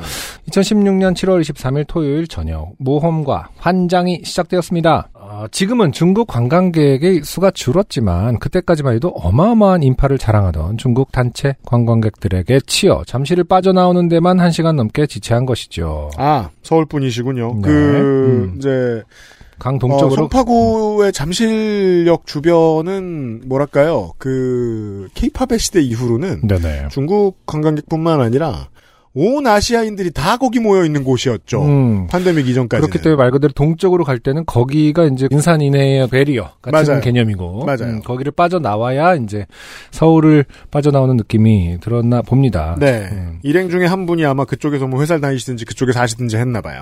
어찌어찌 서울을 빠져 나온 뒤에는 순풍에 돛단 듯 순조로웠습니다. 얼마쯤 달렸을까? 저희는 춘천 휴게소에 들렀습니다. 식사를 하고 간단한 주전부리를 사들고 다시 출발하려는 그때 구가광 하는 천둥과 함께 아주 강한 폭우가 내리기 시작했습니다. 모든 차가 비상등과 상향등을 켠 채 시속 50이 되지 않는 속도로 도로를 기었고 저희는 새벽 1시 반을 넘겨서야 목적지였던 태초마을 숙소에 도착할 수 있었습니다. 가로 열고 당시 유일하게 포켓몬고가 되던 그 동네 가로 닫고 오 그렇군요. 그때 그 되게 유명해졌었죠. 이 동네가 한국에 포켓몬고가 안 되던 시절. 그게 이제 속초 가까운 그런 거였는데 양양도 그랬나 보네요. 네. 그리고 신안군 어딘가에 섬에 된다고 얘기가 나왔었고. 네. 맞아요, 맞아요. 음. 저희가 도착한 펜션의 바베큐장은 이미 마감했기에 사장님께서 친히 브루스타를 빌려주시며 원래 실내에선 고기는 안 되는데 너무 늦어서 그러니 적당히 먹다 자요. 해 주셨고 저희는 폭우를 해친 허기짐에 가져온 고기와 양주를 해치운 뒤 잠이 들었습니다. 가로고 5시경 잠이 들었어요. 그리고 다음날 아침 9시쯤 다른 방에 계시던 분들이 퇴실하는 소리에 졸린 눈으로 방을 정리하고 저희 역시 퇴실한 뒤에 하조대 해수욕장으로 이동했습니다. 이게 지금 몇 박 며칠이었죠? 그러게 말이에요. 네. 아, 1박 2일이네. 어. 아, 그러네. 그러면 네. 은 1박 2일로 갔는데 이미 음. 늦었고 아, 5시 경 잠 상관없어요. 어, 먹고 네. 정말로 그 마음이 얼마나 즐거웠는지 아 이거 모르겠습니다. 너무 너무 한국인의 휴가예요. 뭔가 후딱 지나갔습니다. 제가 그 되게 슬픈 게 지금. 네. 이제 매일 저녁 이제 그 개를 산책시키러 나갑니다. 네, 네. 그러면 이제 동네 주민들이 개를 데리고 나와 있습니다. 그렇죠. 근데 보면 너무 한국인 같은 산책을 하는 개, 개와 식구들을 볼 수 있어요. 어떻게 하는 거죠? 그 냄새를 한참 맡아야 되는데 음. 겁나 빨리 가요. 아. 그 개가 뭐 냄새 맡으려고 그러면 계속 끌고 가요. 그렇죠. 이게 또 핵심 중에 하나가 냄새 맡고 그말 그대로 뭐 댓글 남기는 거잖아요. 약간 소셜 하는 거잖아요. 그렇죠. 여기저기 냄새 맡아보고 댓글 남기고 예. 어, 너 여기 왔어, 왔다 갔었구나 뭐 이런 거잖아요. 그러니까 원래 진짜 개의 삶은 음. 겁나 천천히 가는 건데 음. 이게 이제 이 인간들이 너무 빨리 가는 거예요. 네. 보면서도 참, 야 한국적이다 이렇게 생각했는데 어떻게 보면 좀 운동, 체력적인 부분 빨리빨리 걸어서 어, 건강을 위해서 어, 댕댕이들도 건강이 중요하니까 네. 그런 개념만 좀 생각하시는 걸까요? 빨리 하시는 분들은 그러니까 말이에요. 그러니까 뭐 TV를 틀어보면 맨날 산책 가야 된다는데 음. 파워워킹 같은 느낌으로 아, 네. 그 개도 네. 앞다리를 이렇게 휘휘 귀가 대신 앞다리 역할을 해주지 않나? 팔랑팔랑 팔랑팔랑 이러면서 이제 휴양지에 가서도 그런 느낌을 받을 때가 있죠. 네네. 정해진 곳에서 뭔가를 되게 심하게 빠르게 합니다. 음, 네. 제가 옛날에 음. 가족끼리 여행을 간 적이 있는데 네. 이제 뭐 식당에 들어가서 이제 식사를 하고 저는 먼저 나와 있었어요. 네. 음, 제 아내랑 같이 이렇게 나와서 그때는 아이가 없을 때입니다. 바쁜 뭐 일정이었죠. 패키지 여행 같이. 음. 근데 그 정원 같은데 식당 앞에 이제 그 풀밭에 스프링클러가 이렇게 촥촥 촥촥 이렇게 돌아가고 있었어요. 아, 네. 근데 저는 언제나 스프링클러가 참 좋거든요. 그, 그, 불멍 같은 느낌이 있어요, 저한테는. 스프링클러는 누구에게나 그렇습니다. 아, 누구나 그럴까, 진짜? 나는 근데 굉장히 감정이입을 하거든요. 아, 스프링클러를 이렇게 보면서 네. 이런 여유를 좀 느끼고 싶다. 한, 하루 종일 스프링클러만 바라보고 싶다 이런 생각이 들 정도로 좋아해요. 음, 저도 음. 그런 그러니까 음, 강렬하진 않았지만 그런 생각을 네. 해본 적은 있어요. 네. 와, 착착, 착착 돌아가서, 와, 그걸 보면서 언젠가 정원을 가꾸면서 저렇게 스프링클러 돌아가면서 그냥 가만히 앉아 있고 싶다. 음. 난 스프링클러를 들- 보면은 항상 이렇게 저런, 이 순간이 너무 좋고 저렇게 여유 있는 느낌을 갖는데 도움을 주는 것 같아. 승준아, 빨리 와라! 곧바로. 그렇죠. 그렇죠. 그 얘기를 하는 중간에도 밥 다 먹었으니까 출발이다! 이러면서. 아, 그래서 제가 어, 아내랑 깔깔 웃은 적이 있는데, 야, 이 얘기를 하는 순간, 이 얘기를 하는 틈도 주지 않는구나. 뭐 이런 거 있지 않습니까? 네. 그리고 한국의 여행이라는 것은 뭔가 그런 일정에, 맞아요. 빡빡한 일정에 쫓기기 마련이죠. 음. 저희 역시 해- 하조대 해수욕장으로 이동했습니다. 전날 쏟아지던 비는 그쳤지만 하늘은 아직 어두컴컴한 편이었습니다. 그래도 저희는 신났습니다. 바다니까요. 음. 하조대는 친구 C가 나온 군 부대 근처였으며 C는 항상 저녁하면 여기 여자친구 데리고 놀러와서 근처에서 훈련하는 군인들을 보면 놀려주고 싶었다고 했습니다. 네. 어, 이런 못된 심보가 그 예비군 절반 정도의 가슴속에 자리 잡고 있죠. 네. 네. 바다에 도착한 저희는 과연 곧바로 넘어갔습니다. 그 꿈은 이루어진 적이 없는 거죠. 빨리 가자! 네, 과거 완료형으로 끝났습니다. 네. 바다에 도착한 저희는 튜브를 대여하고 놀 준비를 했습니다. ABC 역시 준비해온 래시가드를 입고 물에 들어갈 준비를 했고 저는 들뜬 친구들에게 주차장까지 오가기 귀찮기도 하고 해수욕장은 현금만 받는 곳이 많으니 지폐 몇 장 챙기자고 했습니다. 으다 으다. 네. 굉장히 중요한 문장이죠. 그렇습니다. 네. 지폐는 총무인 제가 보관하기로 하고 ABC는 돈을 제게 건넨 뒤 바로 바다에 뛰어들었습니다. 물론 저도요. 간간히 백사장에 둔 현금과 스마트폰도 눈으로 확인하면서요. 참 이 신뢰 자본이 높은 한국 사회라고 하지만 네. 어, 이러는 분들이 있군요. 그러게요. 네. 음. 현금과 스마트폰.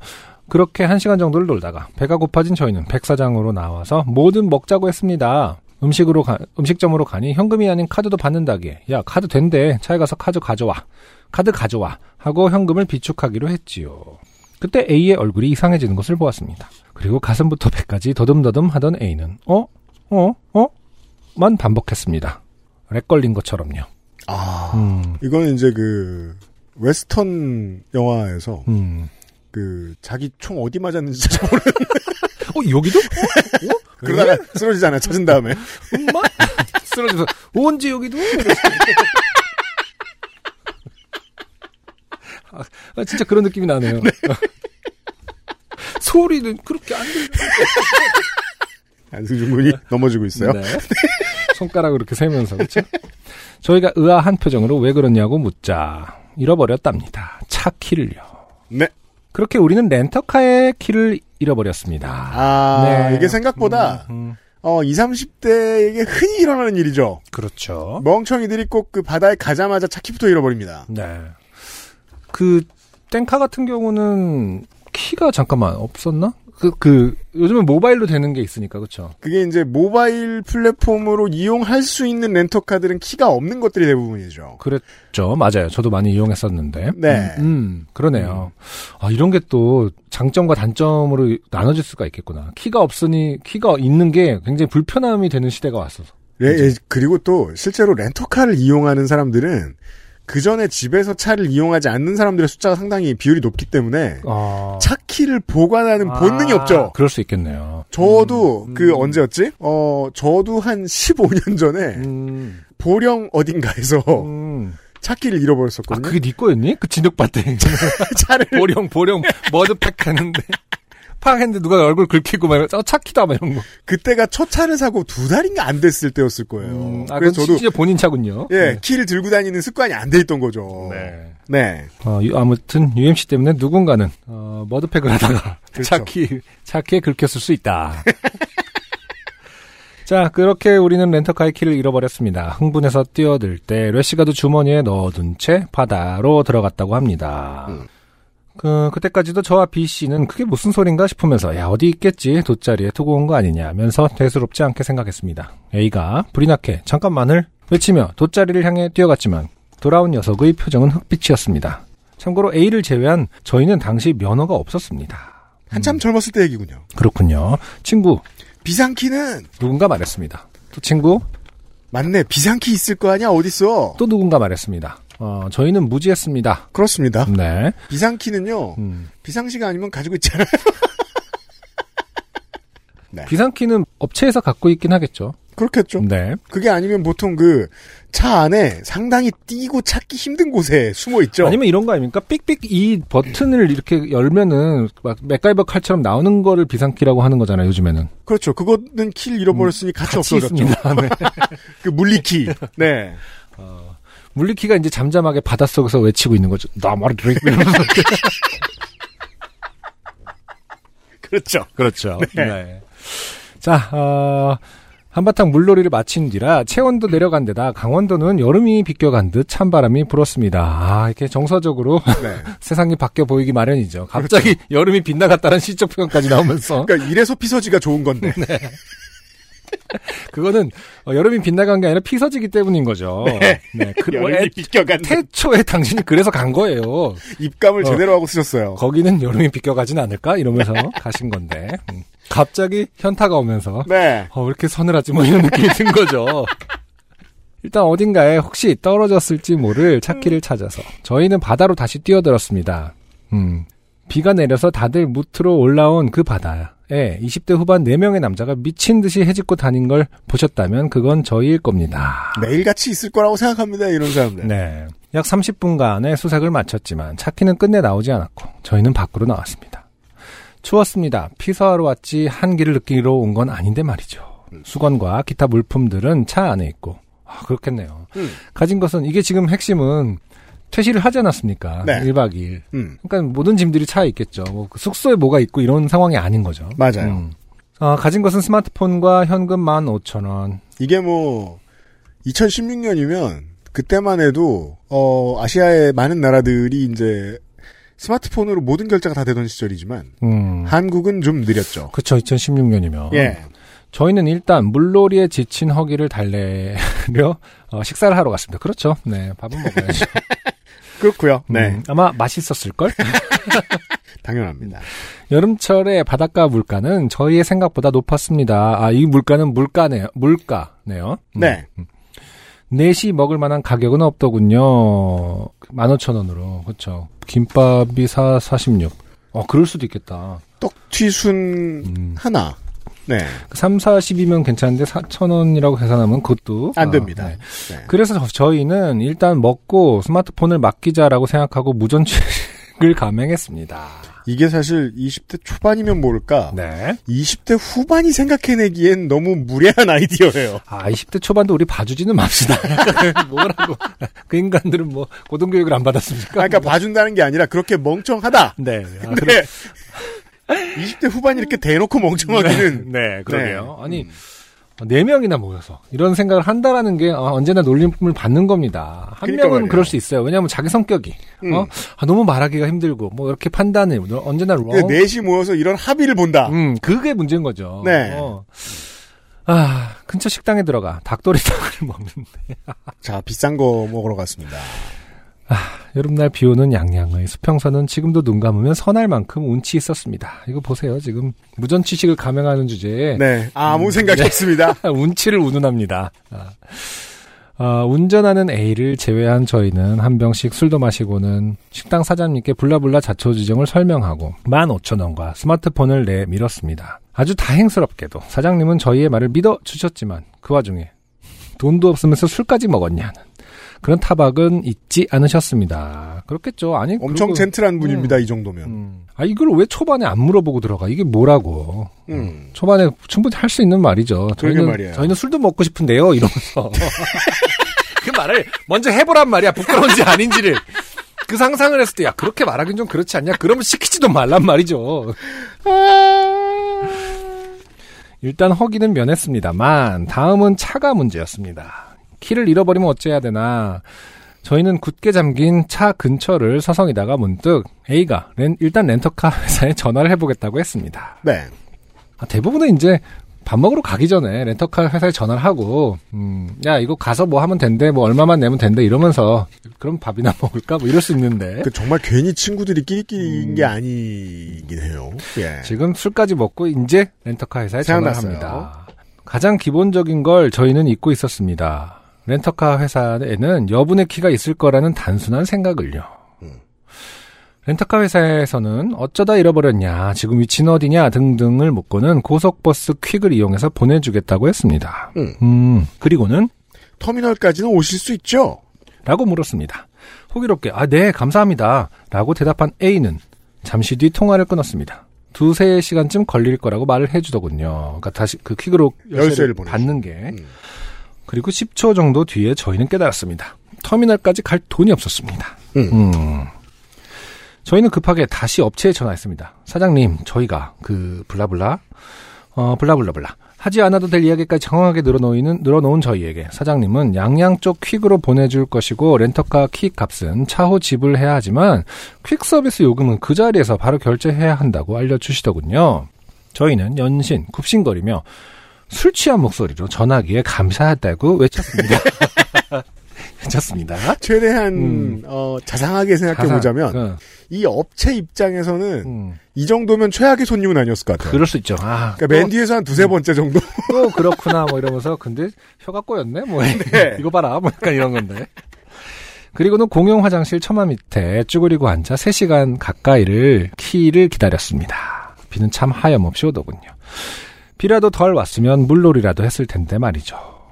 이게 제가 여름 휴가를 갈 때마다 느끼는 건데 네.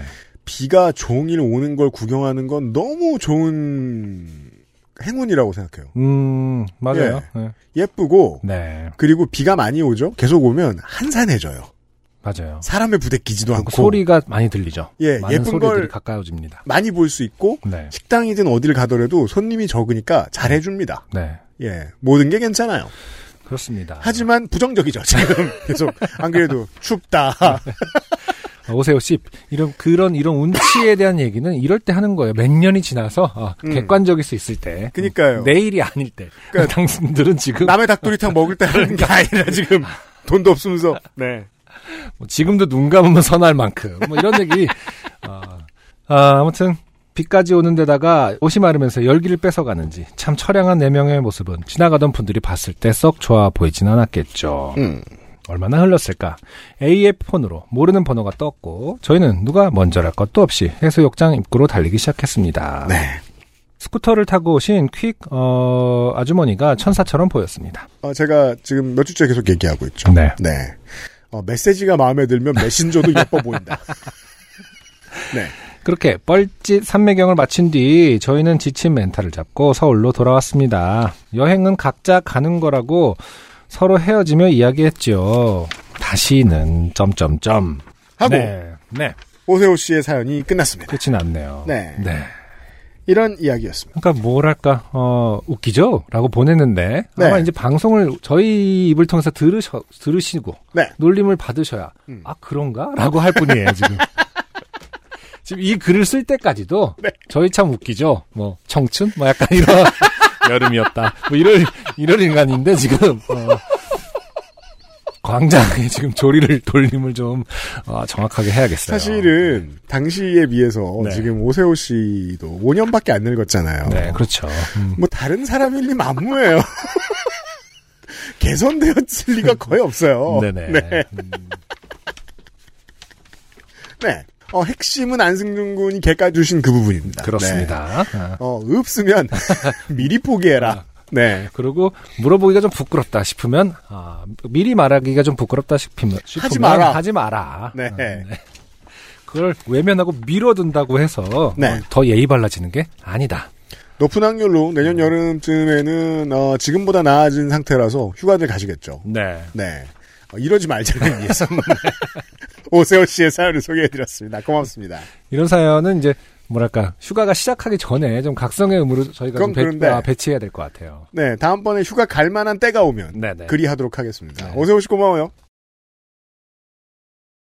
XSFM입니다. 피부 주름 개선의 해답을 찾다. Always 19, Answer 19. 백상훈 씨의 길고도 오묘한 사연이 오늘의 마지막 사연입니다. 아 그렇군요. 안녕하세요, 안형, 유형. 저는 요파 씨 웹툰 작가. 이게 뭐야? 그런 거 없어요, 우리? 어, 우리를 계속 그려주나? 그런 거 없다고요. 네. 요파 씨 웹툰 작가 옥한돌님의 사촌형 옥돌쌤님의 전 직장 동료 백상훈이라고 합니다. 이게 이렇게까지 네. 복잡하게 인맥 들이밀 모르는 사이란 뜻이죠? 시츄에이션. 네. 그러니까요. 그냥 저희 사돈의 팔촌이신 음. 백상훈 씨예요. 물론 사연에 나왔던 옥돌쌤님의 결혼식에도 참석했습니다. 아, 그건 저희가 알죠. 네, 사연 나왔었죠. 그때 사연을 듣고 후기를 보내려 했으나 귀차니즘으로 인해 시기상 너무 늦은 것 같고 옥한돌 씨의 사촌형 옥돌생님에 대해 간단하게 얘기하면 회사에서도 옥선생님이라 불리며 유능한 인재였고 결혼 전에 좋은 회사로 이직했습니다. 사연을 보내게 된 이유는 지난주 토요일에 있었던 벌초 때 이, 이게 정말 좋게 된 게 아닌가 하고 보내게 됐습니다. 어, 추석 때 이제 벌초를 하러 다녀오셨나봐요. 보죠. 네. 이게 2년 만에 가신 분들이 더러 있고 그래요. 네네. 참고로 저희 아버지는 전형적인 허세남이십니다. 저와 형에게 늘 정신 상태가 글러먹었다고 군대를 다녀와서 정신 좀 차려야 한다고 말씀하셨는데 저와 형이 군대를 다녀오고 나서 어머니께서 말씀하시길 어머니 너희 아버지는 한부모 독자로 방위 출신이란다. 그때 그 말씀은 정말 충격이었습니다. 그리고 또 그 저희는 아이가 줄어들기 시작한 때의 이 입영 대상자였기 때문에 네. 예전에는 그 어, 입영에서 제외된 기준이 훨씬 느슨하고 넓었죠. 맞아요. 그래서 생각보다 많이 우리더러 군대 갔다 오라고 저주를 퍼붓던 아버지들이 군대를 안 갔다는 걸 우린 이제 알아요. 네. 네. 평소 아버지는 시골 생활에 대한 이야기를 많이 하시는 분이었습니다. 국민학교는 2시간 이상 걸어서 학교를 가셨다고 하시고 밥 먹을 때 밥 먹다 보면 파리가 그냥 입안에 같이 들어가서 뭔가 씹히면 단백질이구나 하고 드셨다면서 지금은 정말 많이 좋아졌다 하면서 음. 저희의 정신 상태를 항상 탓하셨죠. 네. 그러니까 전형적인 캐릭터라는 뜻입니다. 네. 저희 집안 벌초는 아버지, 형, 저 이렇게 항상 셋이 했습니다. 항상 벌초를 끝내고 나면 촌수를 알 수 없는 오씨 할머니라고 하시는 집에 들러서 음. 아버지께서 인사를 하시는데 그때가 아니면 뵐 수가 없어서인지 할머니께서는 저희가 오면 항상 반갑게 맞아주십니다. 네. 작년에도 벌초를 끝내고 오씨 할머니 집에 가서 인사를 드렸습니다. 생각보다 이런 분들 많을걸요? 네. 그러니까 부모님이 데리고 다니는데 음. 인사를 했는데 솔직히 누군지 기억도 안 나고 할머니께서 반갑게 맞아주시며 빈손으로 보낼 수 없다며 커피를 먹겠냐고 물어보셨습니다. 음. 야, 그러니까 빈손으로 보낼 수 없다고 결정 고- 고르는 것은 테이크아웃. 음. 좋네요. 저희는 시원한 아이스 커피를 예상하고 감사합니다라고 말하고 자리에 앉아 기다렸습니다. 그런데 할머니께서 팔팔 끓는 솥에서 물을 퍼서 종이컵에 믹스 커피를 타주셨습니다. 네. 아주 뜨거운 커피였는데 문제는 세 컵 중 하나의 컵에 커피 덩어리라고 하기에는 너무 큰 그리고 녹지 않는 무언가가 있었습니다. 음. 종이컵 세 잔이 담긴 쟁반이 아버지와 형 제 앞에 놓여졌고 쟁반을 내어주며 수줍게 웃고 계신 할머니의 모습과 컵을 한 번씩 쳐다보고 2초 동안 저희는 서로를 바라봤습니다. 네. 그때 아버지께서 에헴 하시더니 먼저 커피컵 하나를 잡고 몸을 반대쪽으로 돌리셨습니다. 음. 선수를 빼앗긴 저희는 나머지 두 컵을 보다가 저희를 웃으며 계속 보고 계시는 할머니의 시선을 느꼈습니다. 재빨리 쟁반 위에 있던 커피 믹스 봉지를 이용해 커피를 마시는 척하며 그 덩어리를 이리 봐도 저리 봐도 파리인 그 덩어리를 날개는 이미 녹아 없어진 그 파리를 건져 바닥에 몰래 버렸습니다. 네. 날개가 녹을 정도면 인체에 넣는 것도 꽤 나쁠 겁니다. 그렇죠. 어, 네. 많은 분들이 잊고 계시지만 사실은 인체는 세포로 이루어져 있거든요. 그, 그, 다시 말해서 뭐라든 그 어떤 코팅이 돼 있다거나 뭐 이런 느낌이 사실은 아니죠. 이게 뭐 그 식도라든지 이런 거 있잖아요. 네. 위도 마찬가지고. 아, 뭐, 음. 그, 저, 땡앤엠 초콜릿처럼, 이렇게 생각하는. 가끔 생각을 해봐야 돼요. 만능이라고 생각하는 그 체가 굉장히 유기적인 멋, 멋진 그 메커니즘을 갖고 있지만 예. 실제로는 네 아픕니다. 뜨거우면 모든 내장도. 그렇죠. 네. 네. 어렸을 때 파리를 단백질처럼, 단백질처럼 씹어 드셨다는 아버지께서는 커피잔을 들고 조용히 하늘만 보시며 저희 쪽을 한 번도 보지 않고 커피를 드셨습니다. 네. 하지만 커피 전체를 버리기엔 너무 눈치도 보이고 죄송했고 왠지 모르게 버리면 안 될 것 같다는 생각이 들어서 서열순에서 밀린 제가 맛있게 먹게 되었습니다. 음. 이건 그냥 한 가지의 사례인가 봐요. 네. 그러니까 이 집안이 얼마나 그 맨박스에 갇혀 사는가. 아니 우리가 맨박스 중에 막내가 파리 먹으라 뭐 이런 맨박스가 있나요? 다양하게 응용되죠, 왜? 아니 우리가 그 흔히 알고 있는 맨박스는 뭔가 이것도 내가 뭐 그러니까 남자라면 뭐 해서 뭐 누군가가 먼저 먹어야 되는 거 아닙니까? 서로 미루는 맨박스가 있는지 몰랐어요. 그러게 말이에요. 네. 응용형이에요. 네. 작년에는 소소한 이벤트였다면 올해는 정말 위험한 일이 발생했습니다. 올해는 할머니 할아버지 산소에 말벌집이 생겼습니다. 땅굴을 파고 엄지손가락만한 말벌, 장수 말벌처럼 보이는 벌들이 왔다 갔다 바쁘게 움직이고 있었습니다. 형과 저는 아버지 이거 위험할 것 같은데 벌이 너무 커요. 벌초는 힘들 것 같아요. 라고 얘기하고 있는데 네. 아버지께서 부산말로 아버지 이게 그냥 저 벌 나오는 구멍으로 흙으로 한 번에 막으면 된다. 이렇게 했겠죠. 그렇죠. 네. 고 하시며 음. 아이템 뭐 있노? 가져와 봤나? 네. 그러니까 지금 가지고 있는 걸로 하려고 한다는 행동 특성이 보여요. 구- 구멍을 흙으로 한 번에 한 번에가 강조하신 건지 아닌지는 모르겠네요. 그러게 말이에요. 고 하시며 말리는 저희 형제를 무시한 채 음. 과로 그때는 왜 더 세게 말리지 않았는지 후회됩니다. 아.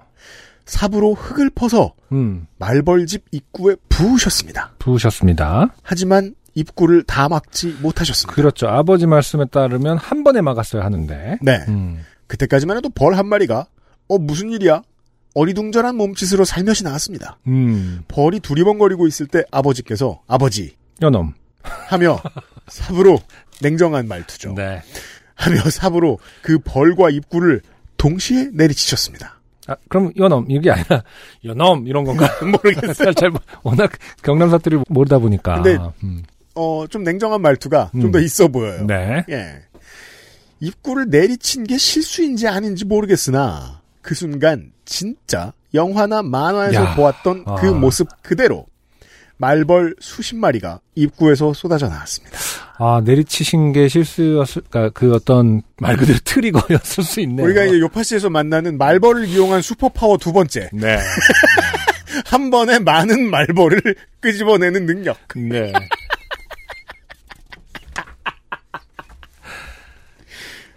갑자기 옆에 있던 형이 악 소리와 함께 미친 듯이 산을 뛰어내려가기 시작했습니다.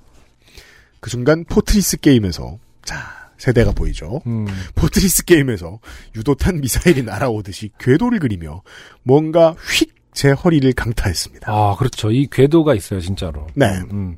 저도 모르게 악 소리를 내며 저도 미친 듯이 산을 뛰어내려갔습니다. 야. 아버지께서는 아버지 엎드리라. 엎드리.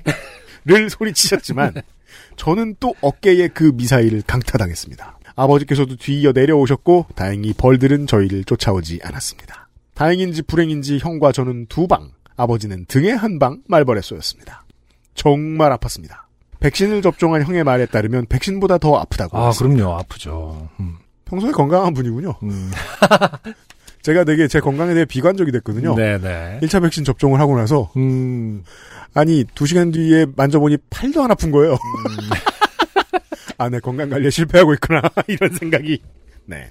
벌들로부터 안전한 구역에 와서 아버지께서는 아버지 많이 아프나? 난 그냥 좀 우리하네.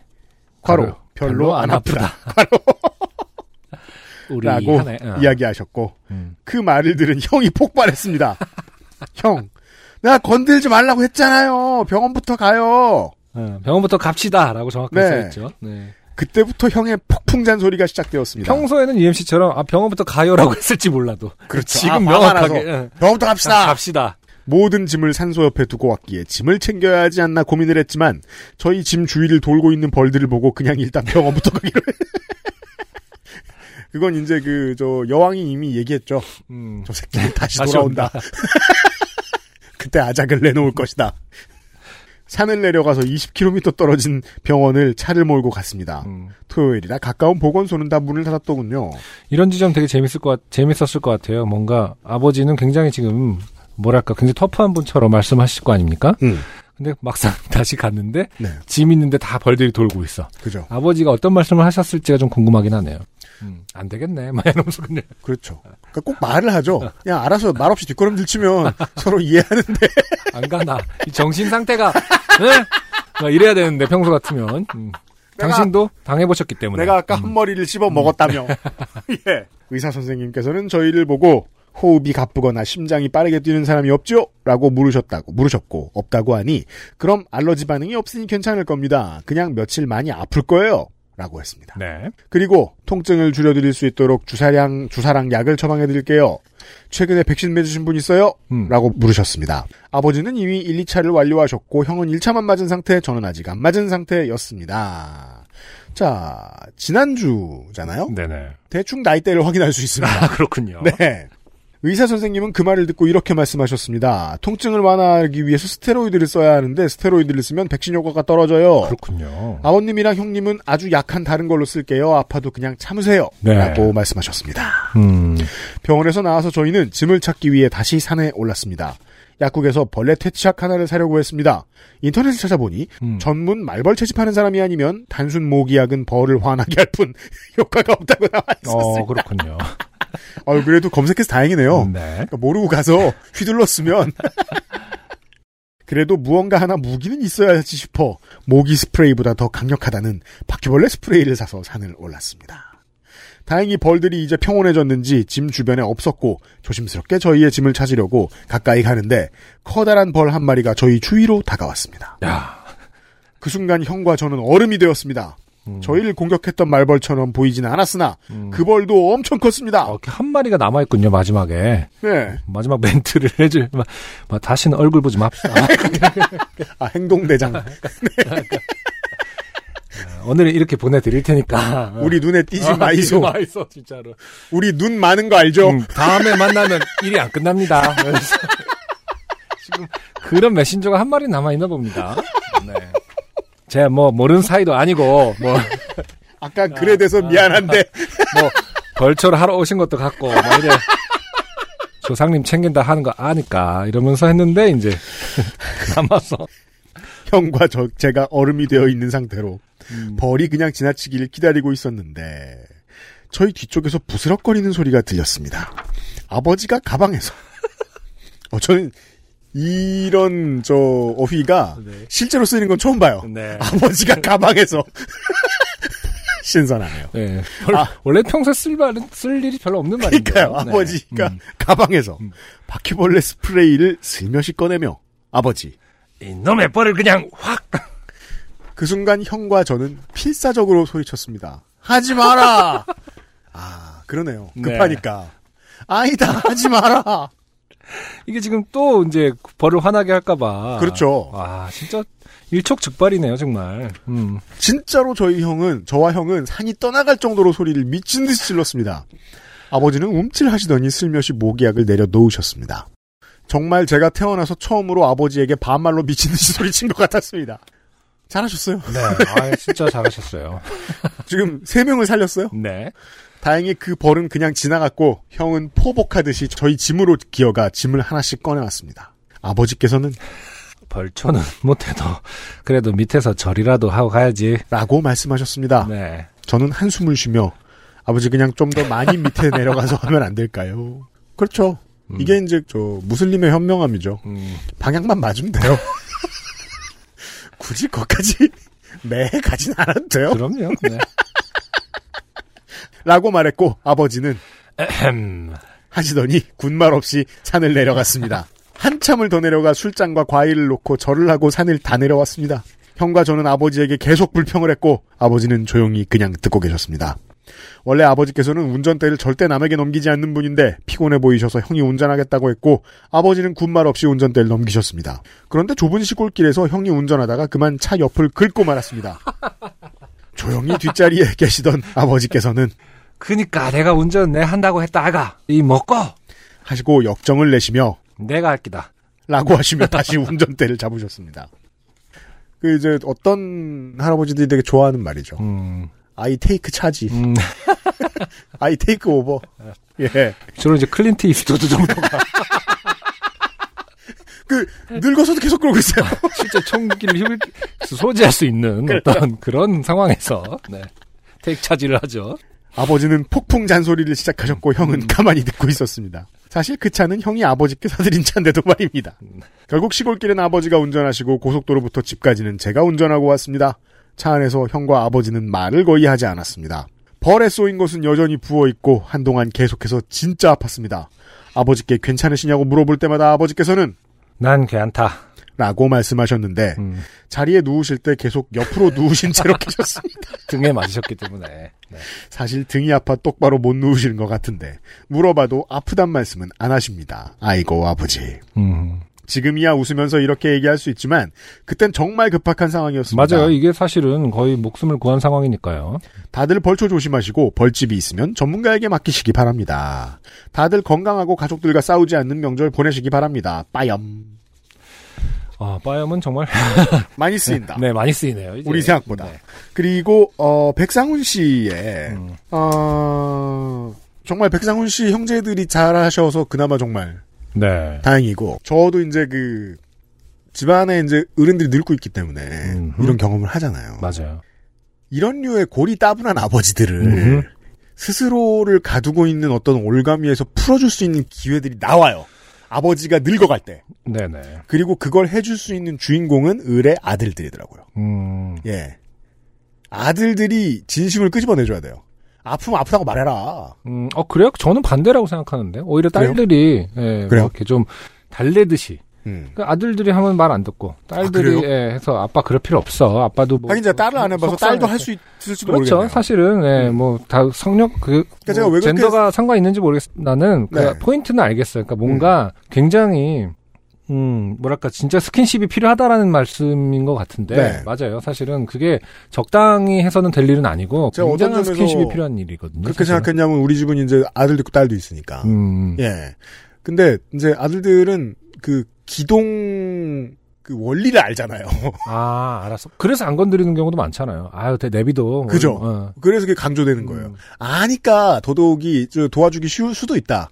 음, 근데 실제로는 보면 음. 또그 집안에 따라서 맞아요. 어, 진심은 딸한테만 얘기하는 아버지들이 있죠. 어, 아니면 성격적으로 그걸 이해하는 게, 음. 어, 뭐, 아빠를 닮아서, 내가 아빠를 닮았고, 음. 얘는 엄마 닮았고, 뭐 이런 것에 따라서 또 역할이 아, 그거, 바뀌기도 해요. 그래요. 예. 그래요. 내가 네. 아빠, 아빠랑 닮아서 아는데, 뭐 이렇게 말하는 사람이 누구냐에 따라서 이해하는 폭이 다를 수 있더라고요. 네, 변형은 다양하겠습니다만 제가 굳이 이 말씀을 드리는 이유가 그 캐릭터를 계속 지키는 게 자기 인생의 평화에 도움이 될 수도 있지만 네. 때로는 자식들의 도움으로 남은 인생이 조금 더 편안해지는 양반들이 있습니다. 그렇죠. 굉장히 심플한 문제입니다. 어, 예. 내비두면 안 된다. 네. 내비두면, 어, 내비두면 벌에 쏘인다. 그렇죠. 개념인 거죠, 지금. 그러면 지금 바빠 죽겠는데 산소를 하나 더 구해야 된다. 가족 요지라든가. 네. 네. 어, 그거보다는 네. 음. 가끔 대화를 통해서 아 이제라도 늦지 않았으니까 정신 차리게 도와주는 것도 맞습니다. 도움이 될 수 있습니다. 맞습니다. 오늘의 마지막 사연이었어요. XSFM입니다. 오늘은 에티오피아 예가체프 어떠세요? 과실의 상쾌한 신맛과 벌꿀의 맛처럼 달콤한 모카. 상상만으로 떠올릴 수 없는 와인보다 깊은 향미. 가장 빠른, 가장 깊은 커피비노 에티오피아 예가체프. 8월에 음. 요파시 Greatest Hits를 알려드릴 시간입니다. 네. 저희가 9월 마지막 시간에 이걸 알려드립니다. 네.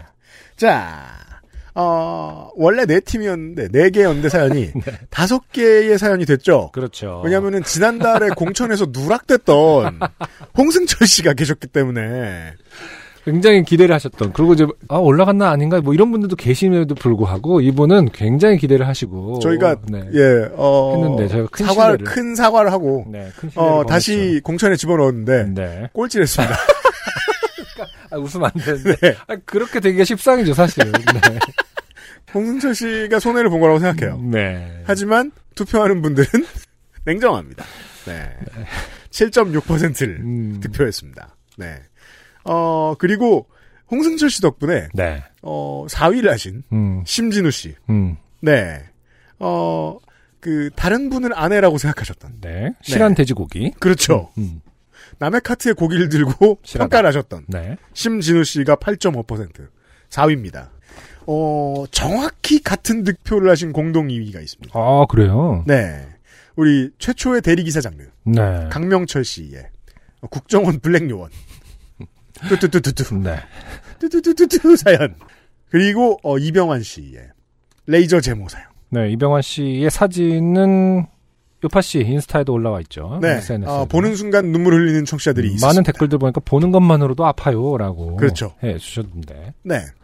거기다 대고 또 칠칠치 못한 어, 탈모를 걱정하시는 청취자. 누구는 심으려고 난린데 전형적인 아, 댓글 어떤 공감을 못하는 전형 댓글들이 어, 요파시어들에게도 드러나더라. 아, 이저 그 포털이 뽑은 저 경제지 기사 제목 같았어요. 네. 아, 참고로 이병헌 씨가 후기를 보내주셨는데요. 네네. 제가 그 메일을 열자마자 너무 수염이 클로즈업으로 있어가지고 놀라가지고 닫아가지고 삭제가 됐나요? 싫지는 않았는데 네. 후기의 내용은 그 제모된 부분 있잖아요. 네. 거기 수염이 다시 나고 있다고 합니다. 그렇습니다. 아, 그렇죠. 네, 그럴 줄 알았어요. 다행이에요. 아, 다행인가요? 다행이죠. 아무래도 아니, 그 아픔을 참고 견뎠으면 없어지기라도 해야지. 그죠. 네. 근데 이제는 이병헌 씨는 받아들이셨을 거예요. 음. 예, with 턱수염, 아 with 코수염. 네. 아, 그렇게 가는 거구나. 네. 어. 아 실로 압도적인 득표를 낸 아, 그러니까요. 예, 후보들이 많은데, 어, 나머지 넷을 다 합하면 조금 더 앞섭니다. 1위는 48.3%를 득표한. 네. 야, 이게 익명사연이 이렇게 압도적으로 1위를 한 때가 있습니다. 음. 네. 그러니까 남들은 지금 어, 2위 하기 위해서 털 다 뽑고 지금 근데 다시 나고 뭐 이러는데 네. 어 이렇게 음주 측정기도 따라가고. 음, 그럼요. 이긴 고생을 여러 명의 많은 사람들이 같이 고생하는 사연보다 이런 한 명의 바보가 낫다. 라는- 불변의 진리를 확인하게 되는 네. 케이스네요. 익명이긴 하지만, 네. 어, 남편 객관 대가로 네. 월자원이 되셨어요. 네. 네. 어, 3 오브 더 베스트 서브스크라이버스. 네. 3대 독자인데 어떻게 큰 아버지가 있어? 했을 때. 사과를 먹어서 몰라? 냠냠냠. 엄마가 그렇다길래 그런 줄 알았지. 귀하다는 뜻인 줄로 알았지, 뭐, 이러면서. 네. 그리하여 그, 어, 실제로는 3대 독자가 아니지만, 네. 어, 문학적 허용으로는 3대 독자 살고 계신 이분의 사연이 네. 압도적인 2021년 8월에 요즘은 팟캐스트 시대 월장원이에요. 네. 네.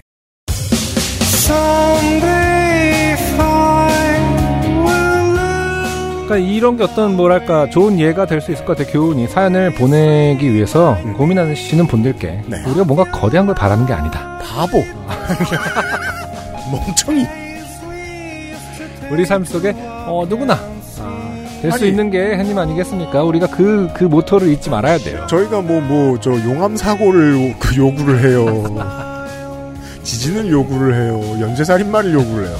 바보 멍청이 널렸잖아요. 정 모르겠으면 바로 옆에 지금 TV를 보고 사과를 먹고 있는 그 사람을 아니 면 거울에도 보든가 가서.